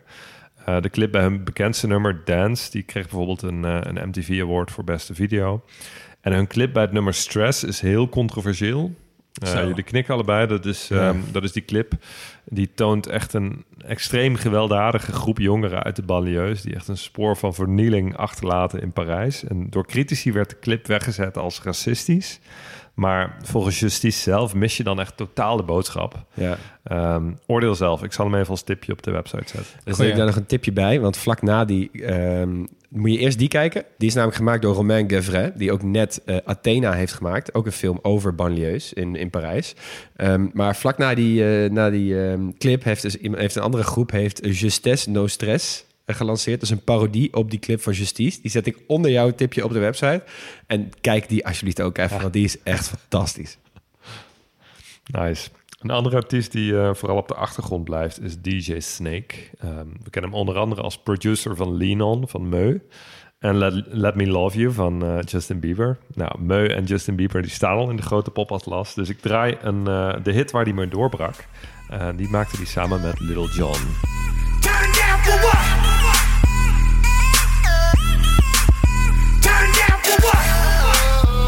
Ja, ik vind DJ Snake dus echt geniaal. Niet per se vanwege dit nummer, maar vanwege een ander nummer, Disco Maghreb, wat hij heeft gemaakt. Dus ik zal hem niet luisteren, want volgens mij anders duurt de aflevering al te lang. hey, hier was eh eh, Olaf Koens ook groot fan van. Ja, was ook groot fan. Echt geniaal. Ik, ga, iets minder, dus sorry ik ga hem dat wel ik gewoon in de, had. in Ja. de grote popatlas zetten, want hij is wel echt geniaal namelijk. Doe dat, dat mag, dat mag.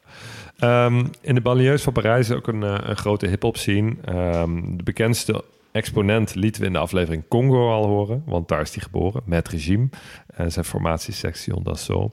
Maar ik sluit het kunsthoofdstukje af met een andere in Afrika geboren artiest, eh, die Max in de aflevering Mali nog voor me over heeft gelaten, en namelijk Aya Nakamura.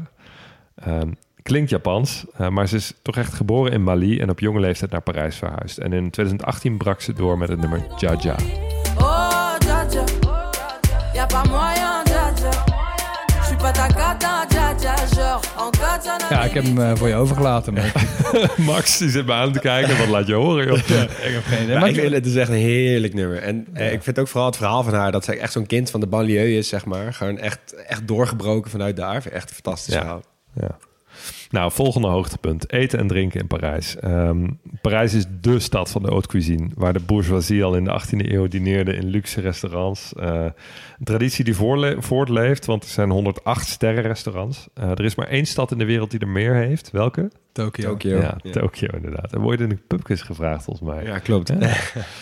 Eh, maar lang niet alle horeca is poepchic. Eh, we hadden het al over de koffiebarretjes en de aantrekkingskracht die eh, die, die hebben op, al eeuwen hebben op kunstenaars en intellectuelen. Maar ook de simpelste eetgelegenheid is typisch Parijs, namelijk de bistro. Bistro is namelijk een benaming die de Russische soldaten, die de stad in 1814 bezetten, gaven aan de vele eetentjes waar je snel wat eten kon halen. Bistro is namelijk Russisch voor snel. Nee joh. Ja. Oké, wat een goede naam. Oh, Bistro. Ook eh, eh, de brasserie is in Parijs groot geworden. Ehm, dat is eigenlijk de Franse variatie op een brouwhaus. Dus het komt eigenlijk uit Ah. Elzas, maar in ja. Parijs is het echt groot gemaakt. Eh, dus ja, er is echt voor iedere beurs wel wat te eten in Parijs. Tegenwoordig zijn in Parijs natuurlijk ook alle wereldkeukens vertegenwoordigd. We hebben vorig jaar nog fantastisch Libanees gegeten. Want Parijs is toch ook een beetje het Beirut van het Westen. ja, jij durft. Vind ik wel mooi dat je dit zegt, je. Op sportgebied zou je ook makkelijk een uurtje kunnen vullen met Parijs. Gaan we niet doen, maar toch even wat highlights. Ehm, in 2024 organiseren ze voor de derde keer de Olympische Zomerspelen. Maar één stad ging ze voor. Welke? Drie keer. Ehm, Londen? Ja, Londen. Ja. In 2028, dus vier jaar daarna, gaat Los Angeles trouwens ook voor de derde keer op. Ehm, ik kijk echt enorm uit naar deze spelen. Openingsceremonie op de scène, beachvolleybal onder de Eiffeltoren, skateboarden op Place de la Concorde, boogschieten bij de Dom des Invalides. Echt fantastisch hoe ze zeg maar ehm, de bestaande infrastructuur gebruiken eh, voor, eh, als venue voor hun, eh, hun sportevenement. Ja. Ja. Ja, ik kijk er ook enorm naar uit, want ik ga erheen. Ja, vet. ja, ik heb er echt zin in. Tijdens dat jaar finishte de Tour de France trouwens in verband met de Olympische Spelen een keer niet op de Champs-Élysées in Parijs, maar in Nice. Eh, dat is voor het eerst dat de Tour niet in Parijs finisht. Ooit. Vroeger, eh, ooit. Ja, vroeger begon de Tour trouwens ook altijd in Parijs. Ehm, dus toen was het echt een ronde van Frankrijk. Tijdens de Tour de France merk ik trouwens altijd hoe groot de stad Parijs is. Ik bedoel, overal waar de Tour komt, is de Tour hetgeen waar alles om draait. Staat het leven stil, want de Tour de France is op bezoek. Mhm. Maar zodra de Tour in Parijs komt, voelt het precies andersom. Ik weet niet of jullie dat gevoel Ja. ook hebben. De Tour is dan echt op bezoek in Parijs. Ja, en zit ook in de weg soms. Ja, Ja. klopt. Want het- je ziet dan die helikopter vliegen door, eh, door Parijs. En je ziet eigenlijk dat de, de hele stad gewoon doordraait. Iedereen is gewoon druk met andere dingen. En oh ja, er is ook nog een wielerwedstrijdje. Ja, ja, Zo voelt het echt. Niet per se wat jij in Nijmegen met de Vierdaagse ervaart. Nee, nee, nee. Het is een beetje het curriculum van de Champs-Élysées, denk je dat er bezig is, weet je wel. Ja. In de categorie wielerwedstrijden die trouwens niet meer door Parijs komen. Parijs-Brussel, Parijs-Roubaix, Parijs-Tours en Parijs-Nice. Parijs-Dakar komt er ook al een hele tijd. Nee, die hebben dat echt goed gefixt op een of andere manier trouwens. Ja, zeker. Eh, op voetbalgebied heeft Parijs geen lange historie. Eh, sowieso is de Franse competitie er niet één met hele dominante grote clubs. Sinds kort behoort Paris Saint-Germain natuurlijk wel met, met geld uit Qatar tot de Europese top. Kopen alles bij elkaar, maar hun eh, sterspeler van de afgelopen jaren is dan wel weer een echte Parijzenaar, Kylian Mbappé. Yes. Ze spelen in het Parc des Princes, eh, maar het grootste stadion van Frankrijk is het Stade de France in Saint-Denis. Ja. Eh, toneel voor de WK-finale van 98, waar Frankrijk eh, won van Brazilië. Het is trouwens ook, eh, om even in te breken, dit is een van die, eh, van die dingen geweest waarbij ze dus vanuit de overheid hebben bedacht, oh ja, we moeten dit soort dingen ook in de banlieue zetten. Om daar Ja. ook wat meer Ja. hè, energie en, eh, en Ja. dingen bij te krijgen. Ah, ja. ja. Saint-Denis is natuurlijk een hele slechte wijk. Ja. Ja. Ehm, bijzonder stadion ook wel, omdat de eerste ring naar achter kan worden verschoven, zodat er een eh, atletiekbaan verschijnt. Dus het is Oh, multifunctioneel inzetbaar. En er wordt ook, het nationale team speelt er ook rugby. Oh, dat is beter dan al die gare sintelbanen die er gewoon altijd Ja. liggen. Ja. Ja. Ja. hebben ze mooi gedaan. Wat je zei met die spelen voor 2024, dat vond ik echt met het WK 98. Dat klopte ook aan alle ja, kanten. Klopt. Ja. Ja. dat was zeker mooi. Ja. Hey, ehm, als we het hebben over sport in Parijs, dan moeten we het natuurlijk ook als laatste even hebben over de Open Franse tenniskampioenschappen. Beter bekend als Roland Garros. Nou, we zijn geen experts, wel liefhebbers. En dat geldt al helemaal op het gebied van tennis. En dus heb ik even een hulplijn ingeschakeld. Ah, nice. En niet zomaar eentje, namelijk voormalig toptennister en vooral de commentaarstem waarmee wij op tennisgebied zijn opgegroeid, Marcella Mesker.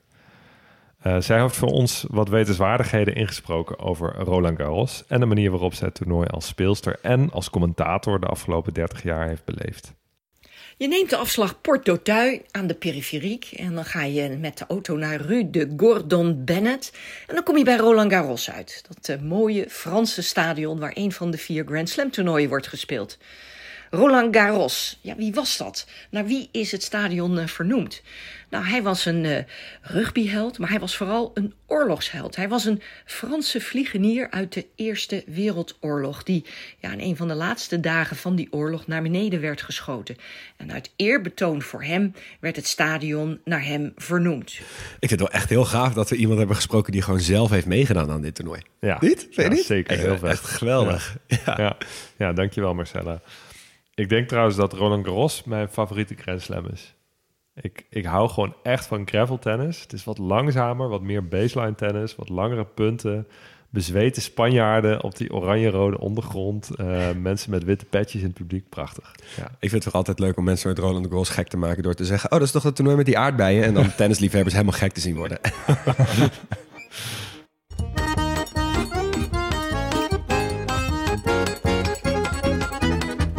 Nou jongens, wat maakt deze stad uniek?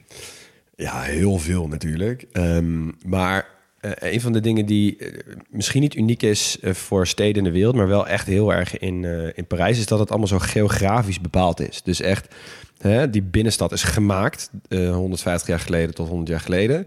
Ehm, die buitenwijken zijn eigenlijk gemaakt, Corbusier, brutalistisch. eh, en daardoor heb je nu allemaal problemen die er zijn gekomen. Dus geogra eigenlijk is de geografie een soort de oorzaak, of in ieder geval heeft ermee te maken dat die problemen er nu zijn. Want die banlieues worden weggezet, het is, wordt, er wordt afstand gecreëerd. Nou, er is nog een hele gecentraliseerde politiemacht die daar ook boos om wordt. Dus er zijn ook wel heel veel sociale dingen daaromheen. Maar ik denk dat ik geen stad in Europa ken waar dit zo duidelijk, zeg maar, van buiten naar binnen ehm, eh, een, een, een ding is gemaakt. Als je begrijpt wat ik bedoel. Ja. Dus in de buitenwijken, de hoogbouw en de, en de Ja. issues en in de binnenwijken of in de binnensteden eigenlijk helemaal niks. Al jarenlang dus, hè? Ja, ik sluit me daar inderdaad wel bij aan. En dat maakt het ook een hele andere wereldstad dan andere. Het is, Ja. een, het is een binnenstad waar eigenlijk eh, waar je de klok kan terugzetten. Als Ja. je kijkt naar de, de opbouw van de stad en de architectuur. Ja, het is eigenlijk een stad met jaarringen, zo kun je het eigenlijk wel zien. Ja, ja, dat is wel heel grappig inderdaad. Dus in dit geval vind ik het niet per se geografisch, want geografisch, ja, ze hebben niet echt ehm, beperkingen gehad in geografie. Hè, dus het is er niet een reden waarom al die plekken daar liggen. Maar het is wel ruimtelijk bepaald. Ik denk dat je dat een beetje, een Ja. beetje wil zeggen. Het, Ja. het is niet omdat er, eh, de geografie schrijft niet voor hoe die stad er had moeten Nee, nee, uitzien. nee, daar heb je gelijk in. Het is inderdaad, zeg maar, inderdaad op die manier. Maar wat ik dus... Heel veel andere wereldsteden, die hebben bijvoorbeeld suburbanisatie, reurbanisatie. Dat heb je in Parijs niet. Het is gewoon al sinds Oosman... is eigenlijk gewoon die binnenstad is gewoon bedoeld voor de hogere sociaal-economische klasse. En die is er gewoon nooit meer weggegaan. Nee. Ik denk dat ik ook in, in Europa misschien overal, misschien een paar in Amerika of zo, maar dat ik eigenlijk geen steden ken waar het verschil tussen arm en rijk, tussen de haves en de have-nots, hè, tussen de, de, de eh, autochtone Fransen en de, eh, nou ja, de, de, de mensen die er zijn komen wonen door de koloniale tijd, dat die contrasten zo scherp zijn Ja. als in Parijs. Ja, ja, ja. ja. En Ja. man, fucking Eiffeltoren, hè. Kom maar. Sorry, ja, het is heel diep te lullen hier. Maar ja, ze hebben ook wel gewoon echt een paar mooie unie... unie. Ja, ja. Als je er één dag bent, eh, ga je dan die dag spenderen in de rij voor de Eiffeltoren? Nou ja, ik ben best wel vaak geweest in Parijs. Ik denk dat ik wel... Ik, ik wil echt wel een keer die buitenwijken in eigenlijk. Ja. Met, een- met een gids. Ja. Ik weet niet of ik, dan, eh, of ik dat mag verkopen tegenover mezelf. Want ik heb zoveel nog niet gezien in Parijs. Nee, ik, maar ik wil dat eigenlijk ook wel. Want Parijs is voor mij, ehm, eh, ook al ben ik er een aantal keer geweest, is het echt een eiland. Zeg maar, je gaat naar de binnenstad, eh, je stapt uit op Gare du Nord of je gaat met de auto of wat dan ook. Maar in ieder geval, je stapt binnen de ring uit Mhm. en je komt eigenlijk niet meer buiten de ring. Tot je eh, weer in je auto stapt en daar dwars doorheen rijdt. Ja. Ik ben dus heel benieuwd hoe die schil daaromheen in elkaar zit. En ook hoe die dan overgaat naar de natuurlijke omgeving daaromheen. Want, Ja, want- die stad houdt natuurlijk op een gegeven moment ook op. Alleen ik heb nooit echt gezien hoe en waar. Nee. Dan moet je eens even een keer met de bus naar het vliegveld gaan. Want dan zie je dat wel echt... Ja, nou, precies. Dat heb ik dus nooit gedaan. Nee. Maar dat is, ja. Maar Parijs is natuurlijk wel een stad van wijkjes. Dus daar Ja. zit ik ook nog wel een beetje over te denken. Want ik ben heel erg benieuwd in hoeverre het Parijs van de cafeetjes, van de krantjes onder je schouder, dus van eh, de pastiches en zo en de kleine krakerige stoeltjes, Ja. die authentieke barretjes, zeg maar, in hoeverre, zeg maar, hoe ver je van het centrum weg moet om dat nog te vinden. Eh, Overigens, even nog terugkomend op de vorige. Wat maakt Parijs uniek op een irritante manier? Dat al die wijken cijfers hebben. Zeg maar, en ze staan bekend om hun arrondissementscijfers en niet om hun namen. Weet, ik vind, ik, mijn hoofd trekt dat niet. Geef gewoon namen. Ik weet veel beter in een stad de naam van een wijk te vinden. Zo'n een Neukölln of een, eh, of een Brooklyn of een whatever. Ja. Dan, dan het vierde arrondissement. Ik maar weet het niet waar dat handig, ligt. hè? want als je weet waar je begint, kun je gewoon meetellen. Want het, eh, ja, het Is zit gewoon soort allemaal naast elkaar. slakkenhuisje of zo? Ja. Ja. ja. Ja. Leon, wat ga je doen? Eh, ik ga lekker een dagje naar Disneyland Parijs. Ah, super, oké. Hugo, doe jij even de outro? Lullo. Ja, Nou. maar luister, ik ben eh, vorig jaar nog in Parijs geweest. En we zijn dat jaar ervoor... Of eh, we gaan volgend jaar weer naar de Olympische Spelen. We- Ik ga genoeg vette dingen doen in Parijs. Maar, maar je meent dit? Ik- ja, je ik- ik gaat ben- gewoon naar Disneyland? ik ga gewoon een keer een dag naar Disneyland. Oké, jij mag echt niet meer meedoen. Nou, volgende keer zonder Leon. Ehm, maar voor nu sluiten we nog met je af. Heel erg bedankt voor het luisteren naar dit hoofdstuk van de Kleine Podcast Las. Je hoorde Leon Max Gerts en Hugo Noordman. En Jonas van Impe, die doet de eindmontage. Nooit volledig, wel origineel. Geen experts, wel liefhebbers. Als we iets verkeerd gezegd hebben, dan moet je het even laten weten. Twitter of Instagram op @grotepodcastlas. En op de website lees je alle feitjes terug. grotepodcastlas.nl. En volgende week, dan reizen we weer door naar een land. En dat is dit keer Guinea. Au revoir.